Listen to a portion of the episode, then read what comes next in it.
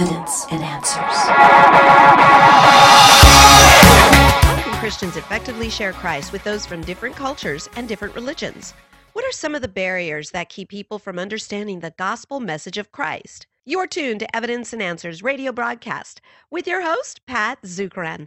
Pat is an author, teacher, and international speaker in the area of Christian apologetics, the defense of the Christian faith. Today, Pat and his guest, Dr. Daniel McCoy, will be sharing insights on how to effectively communicate the gospel to those in different cultures and religions. Now, let's continue with part two there's a sense in which some of those elements in the religions make some sense, whereas there are elements within Christianity that I kind of need to be enabled by the Holy Spirit to really get behind because they are so counterintuitive to what my flesh would desire. So yeah, it's, it's fascinating. Now, another lesson you said you learned, patience is powerful. Tell us about that one.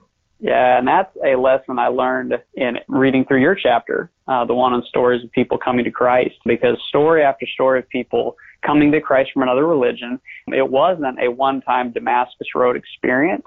It was typically a relationship of patience and people having gentle persuasion, uh, giving people gentle persuasion and, and just tons of love along the way as Win Corduan says, you know, people love their religion. It's a part of them. It's their it's their culture. It's their identity. And so, if they um, are to leave behind, uh, you know, their religious identity, they need time to grieve those beliefs that they're giving up. And so, it just puts emphasis on the centrality of patience. Can God save somebody in an instant? Absolutely. You know, there can be an instantaneous uh, response to an altar call. Absolutely. However, I think most of the time it's a long process and we need to be able to have patience toward people.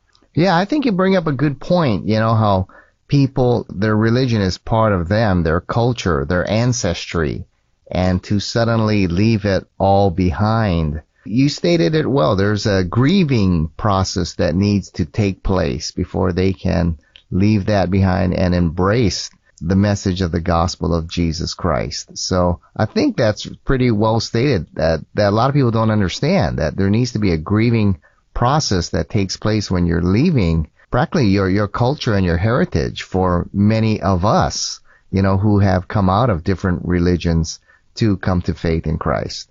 Yeah, so true.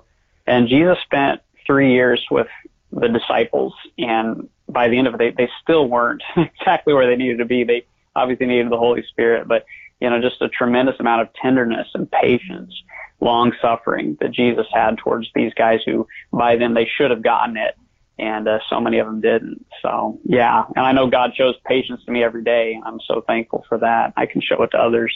Yeah, and, and like you said, you know, uh, kind of repeating what Paul says, you know, I planted, Apollos watered, God gave the growth. Uh, he who plants and he who waters are one. So some of us are planters and then some of us are going to be those who, you know, uh, water that seed that was planted and some will have the privilege of reaping the harvest, but everyone has a part to play. And I think most of us will be in the planting or watering stage, uh, a point that you, mm. you bring out, uh, that, that's really important for people to understand, isn't it?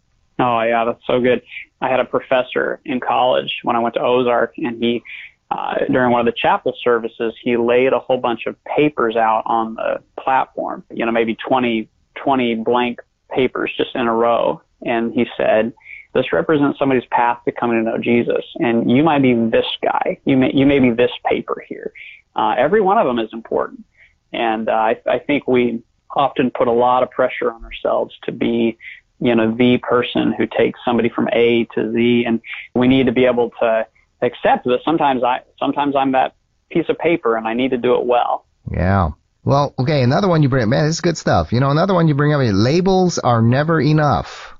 Tell us about that one. Yeah, and this is so much bigger than just world religions, but I, it especially comes into focus when it comes to each of these religions. Because if, if somebody says I'm a Buddhist, for example, uh, it can mean so many different things, and and we don't know what that means just by hearing that they're a Buddhist. And so it could be maybe they're a monk trying to pursue enlightenment, mm-hmm. following the example of Gautama. It could be that they're more of a you know, a Zen Buddhist who's trying to find nirvana through meditative insight. It could be that this person's placing faith in a completely different Buddha named Amitabha and trying to be reborn in his pure land. And so, you know, I'm a Buddhist doesn't actually say a whole lot. We have to be able to ask lots more questions. I'm a Hindu. Okay. So, okay, as a Hindu, are you devo- devoting yourself to one of the gods or goddesses through these rituals?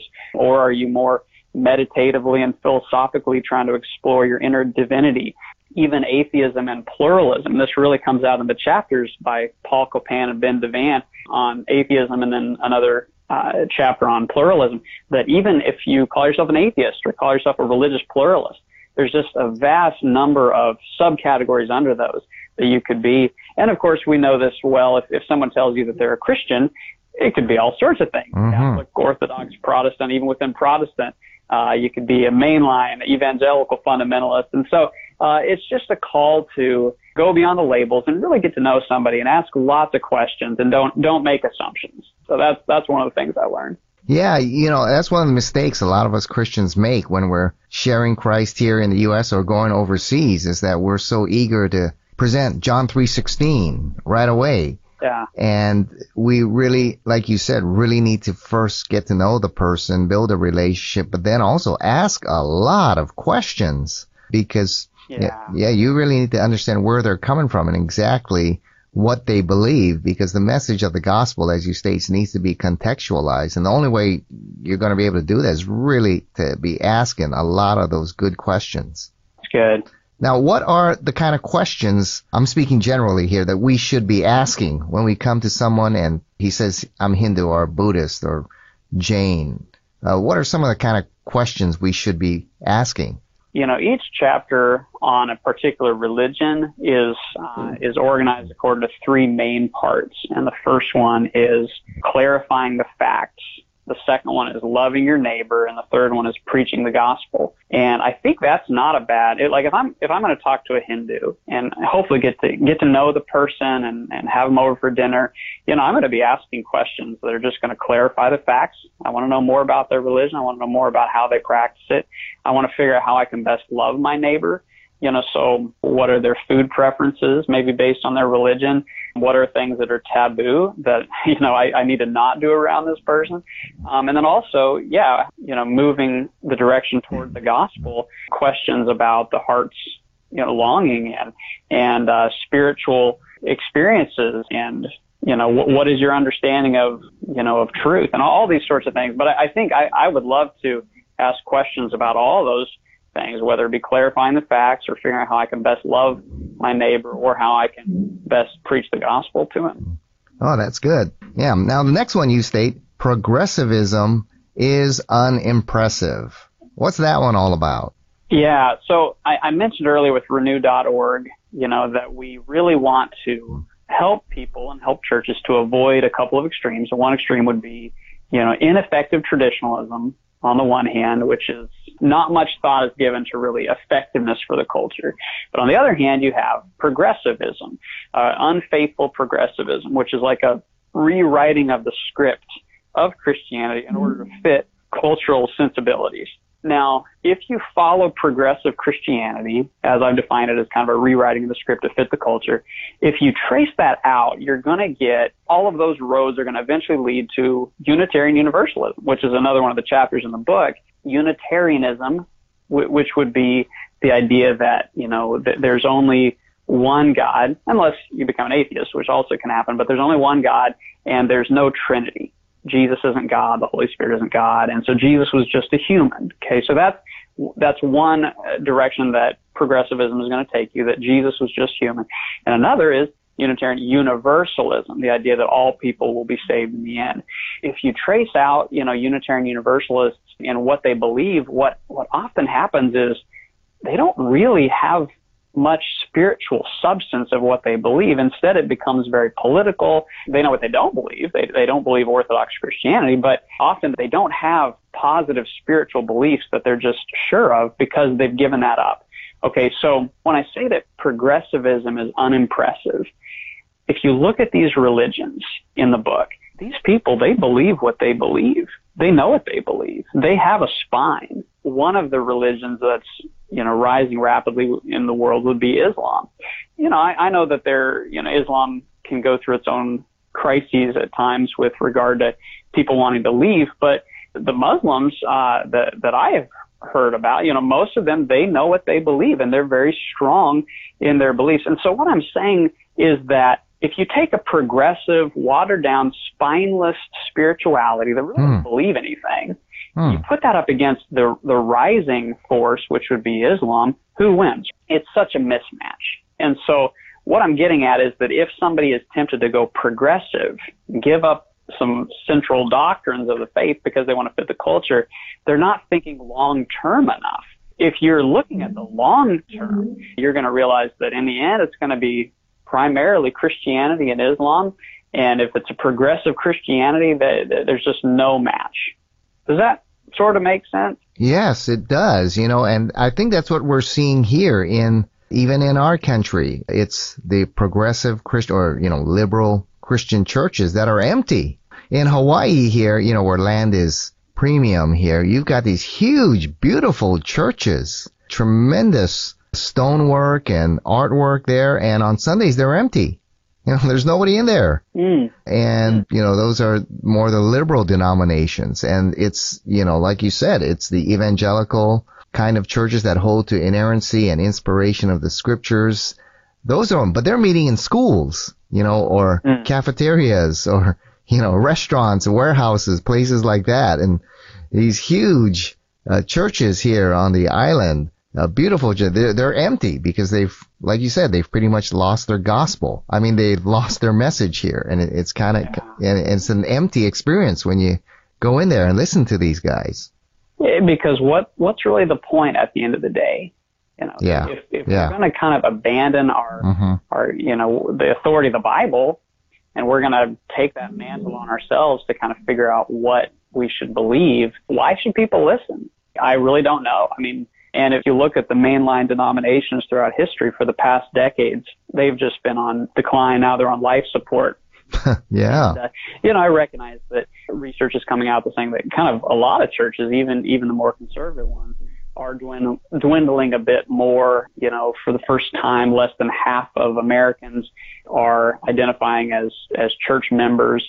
So I, I realize that we, all have our struggles, but especially those mainline denominations that went liberal, you know, back in the day, they're on life support at the very same time as a lot of young people, uh, young evangelicals are thinking, hey, I think I might want to go down that same path. Maybe that is the way to church revitalization. What they don't realize is that progressivism may promise to be an on ramp to the faith. It's always an off ramp. Mm, wow, that's I'm gonna have to use that line. Wow, that's good. Well, if you lose it, if you use it though, you got to give credit. David Young has a book uh, called A Grand Illusion, and it's mm-hmm. it's a renew uh, book that we put out. And David Young, very very bright New Testament scholar and pastor. Anyway, that's his line. He studied the New Testament under progressives at Vanderbilt, wow. PhD, and his faith actually grew during that time because he realized, you know, progressives, even though, you know, they're friends of his, they don't have the answer. This is not the way forward. So yeah, I hope I highly recommend that book, uh, A Grand Illusion by David Young. It's it's probably the best book on progressivism out there. Oh, fantastic. Wow. All right. This next one. The answer is Jesus, but what is the question? Yeah, so again, you know, I Ching Thomas's excellent chapter on contextualization, she, she talks about that. And I had never thought of it that way before. But, you know, people are not always asking the questions that we have learned to ask in the West. Spiritual questions we tend to ask would be, how can I get into a right relationship with God? How can I get my sins forgiven? How can I have eternal life? And even just that question, you know, about eternal life, that wouldn't be attractive at all to a Buddhist who's trying to you know, leave the wheel of existence. And so you look at Shinto, for example, in Japan, and uh, the chapter on Shinto talks about an elderly man who he comes to a Shinto shrine a hundred times a year. He's asked why, and he says, "I want to feel clear."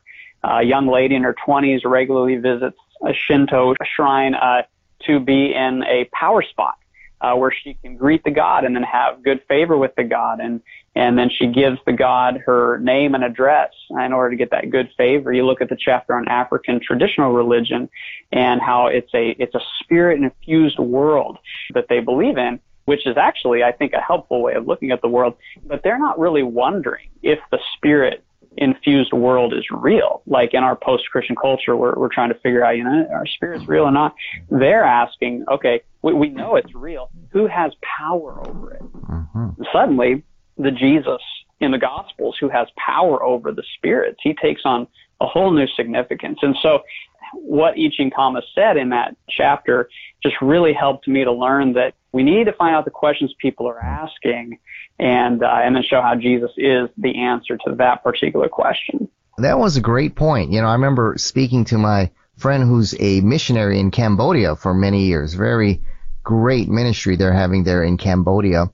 And we were talking about the the Passion of the Christ, that movie, and how in the West, you know, it had a powerful impact on people. People were crying in the theaters and repenting of sin and renewed life in Christ and things like that. But when it was shown there in Southeast Asia, which is primarily Buddhist, they watched that movie and they said, this guy, Jesus, must have been a horrible person because he must have had a lot of bad karma to die in that way. We want nothing to do with this guy.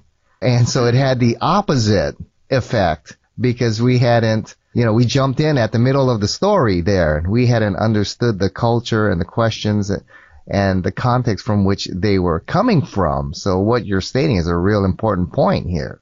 Yeah, and even in our own country, you know, in the United States, we need to be asking, okay, what questions are they asking? And not just automatically assume that they're thinking in the same categories as we are. So we, yeah, we all need to be thinking like missionaries. Well, here's another one that I really like here.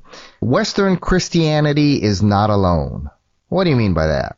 Yeah, that was really encouraging uh, lesson for me to learn, and that is that even though uh, in our in my country of the United States, you know, where things seem to be somewhat stagnant and in decline, the Western Church isn't alone. And so um, there's a chapter at the end of the book called Prayer and Fasting. There's a pastor in Sierra Leone in West Africa, and he tells these stories of boldness and of a move of the Spirit that it's just like we see in the book of Acts and one of my friends who's a pastor in Tennessee, you know, he's been there and he says, man, it is. It's just like the book of Acts. And again, we in the West experiencing some stagnancy, uh, some decline. They are experiencing renewal and revival. And so all that to say that we have a lot to learn. You know, if we really want to grow and we really want to see renewal and revival, it starts with serious prayer and serious fasting.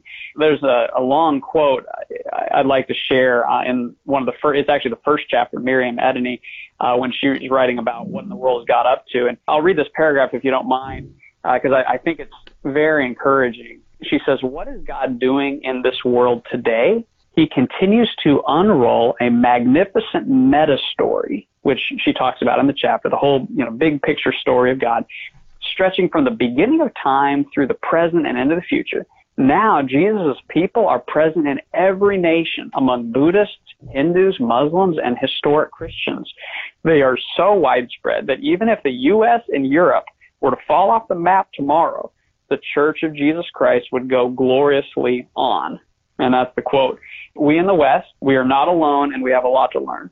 Yeah, wow, that that's a great point. I remember talking to a pastor from India a few months ago, and he pastors a church of thirty thousand.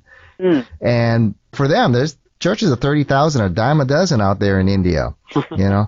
and I remember talking with him, and I said, and he invited me to come to his church someday, and I said, all right, I will come under one condition. He said, what's that? I said, I get to spend one week and I get to go around with you guys and you guys show me how you are sharing the gospel with the Hindus around you there. And I get to hang out and I get to learn from you guys for one week and then I'll teach. And he looked at me, he said, in his Indian accent, oh, very interesting, you know? Uh-huh. And I said, what? And he goes, you're the first American that's wanted to come and learn from us. Mm. And I said, what, what do you mean? I said, you got church of 30,000. Who wouldn't want to learn from you? I said, what do most Americans do? He goes, well, most Americans come from their churches of, you know, 150, 200, tell us what to do. and uh, tell us how we're supposed to be doing things, and then they leave. And I said, "Oh, what do you guys do about it?" He said, "Oh, we just put up with them for two weeks and then we send them home." You know, he just kind of laughed, and I just I was really humbled. I was like, "Wow," you know, and and what you're saying is right. We have been a great missionary sending country, but we also have a lot to learn because now the face of Christianity is actually Asian or African or Latin American now. Yeah, what you're saying is absolutely right. Yeah, and, and there are so many churches out, you know, internationally that, that we could learn so much from. You know, I was speaking with somebody from Pakistan the other day and just the boldness that we can learn from that. You know, I, I've heard it said that other parts of the country, they fear the raised fist. And in the West, we, we fear the raised eyebrow.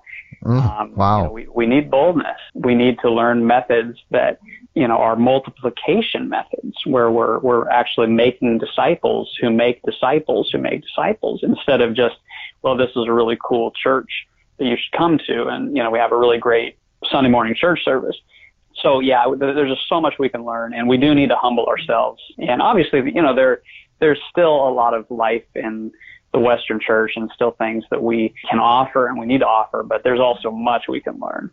Well, I know we could go on all day and, and talk about, you know, the great lessons we learn from this book here, but the last one we're going to cover here is ultimate reality is trustworthy. What do you mean by that?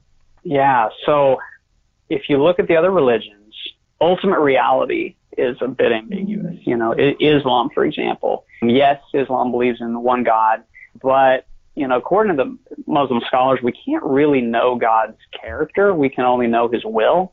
Buddhism, you know, all of life in this world is futility. It's it's depicted as being in the mouth of a demon you get off the wheel and you get off into nirvana, uh, but even that is unknowable, and that's ultimate reality. In Hinduism, Brahman isn't a person that you can have a relationship with, rather more of an impersonal force. And so Jesus, however, taught us, and and he proved that you keep going further and further out, and ultimate reality, God is good. We can trust Him. He even loves us. And so, you know, if we're putting our trust in our ability to obtain liberation or our ability to master some meditative technique or our ability to do more good deeds than bad deeds, uh, if, if we're putting our trust in that, then we're really putting our trust in something we can't truly trust, and that would be putting our trust in us. Jesus taught us, though, that the ultimate reality is someone we can trust, and he's proven that we can trust him, and that our salvation it's not a matter of me climbing a ladder to him, but him coming down the ladder to us. And so that's good news. Uh, we've been having an interview with Dr. Daniel McCoy. He's the editorial director of Renew.org, and we're talking about his new book here, uh, hot off the press, The Popular Handbook of World Religions. Outstanding book here covering the world religions and a whole lot more. My only problem with this book, Daniel, is that it came out in the middle of my semester. I'm teaching the world religions and uh, uh, I would have used this book as a textbook. You know, they came out in the middle of the semester, so oh man, we're gonna have to wait till next year uh, when I teach that class to have this on our list. But Daniel, if people want more information on you and the kind of things we talked about today, where can they go for more information? First of all, thank you so much again for having me on. I, I really, really enjoyed this, and uh, I would point them to a couple different places. One would be to the book itself, Christian book would have it. Uh, again, the Popular Handbook of World Religions, Amazon has it. But another place I would really highly recommend people go to is renew.org forward slash ebooks because what we did there was we created a couple of learning guides. These are free downloadable learning guides that basically take the most important information from the book and, and there's just a lot of information there. We took it and we put it into memorizable organized, here's how you can memorize this stuff uh, format. And so they should be at the very top there of the ebooks section at renew.org, and they're called On World Religions, a 10 lesson learning guide. And there's volume one, there's volume two. And again, if you're someone who maybe you're studying this for a class or maybe you're just a self learner and you, you want to learn this information, we, we really, I think, did a good job of putting that into memorizable format for really learning the, the most important things about the religions. So free downloadables, check it out, renew.org. Wow, that's renew.org there. Great website that you're going to want to check out. So Daniel, thanks for being a guest here on Evidence and Answers. Thanks so much.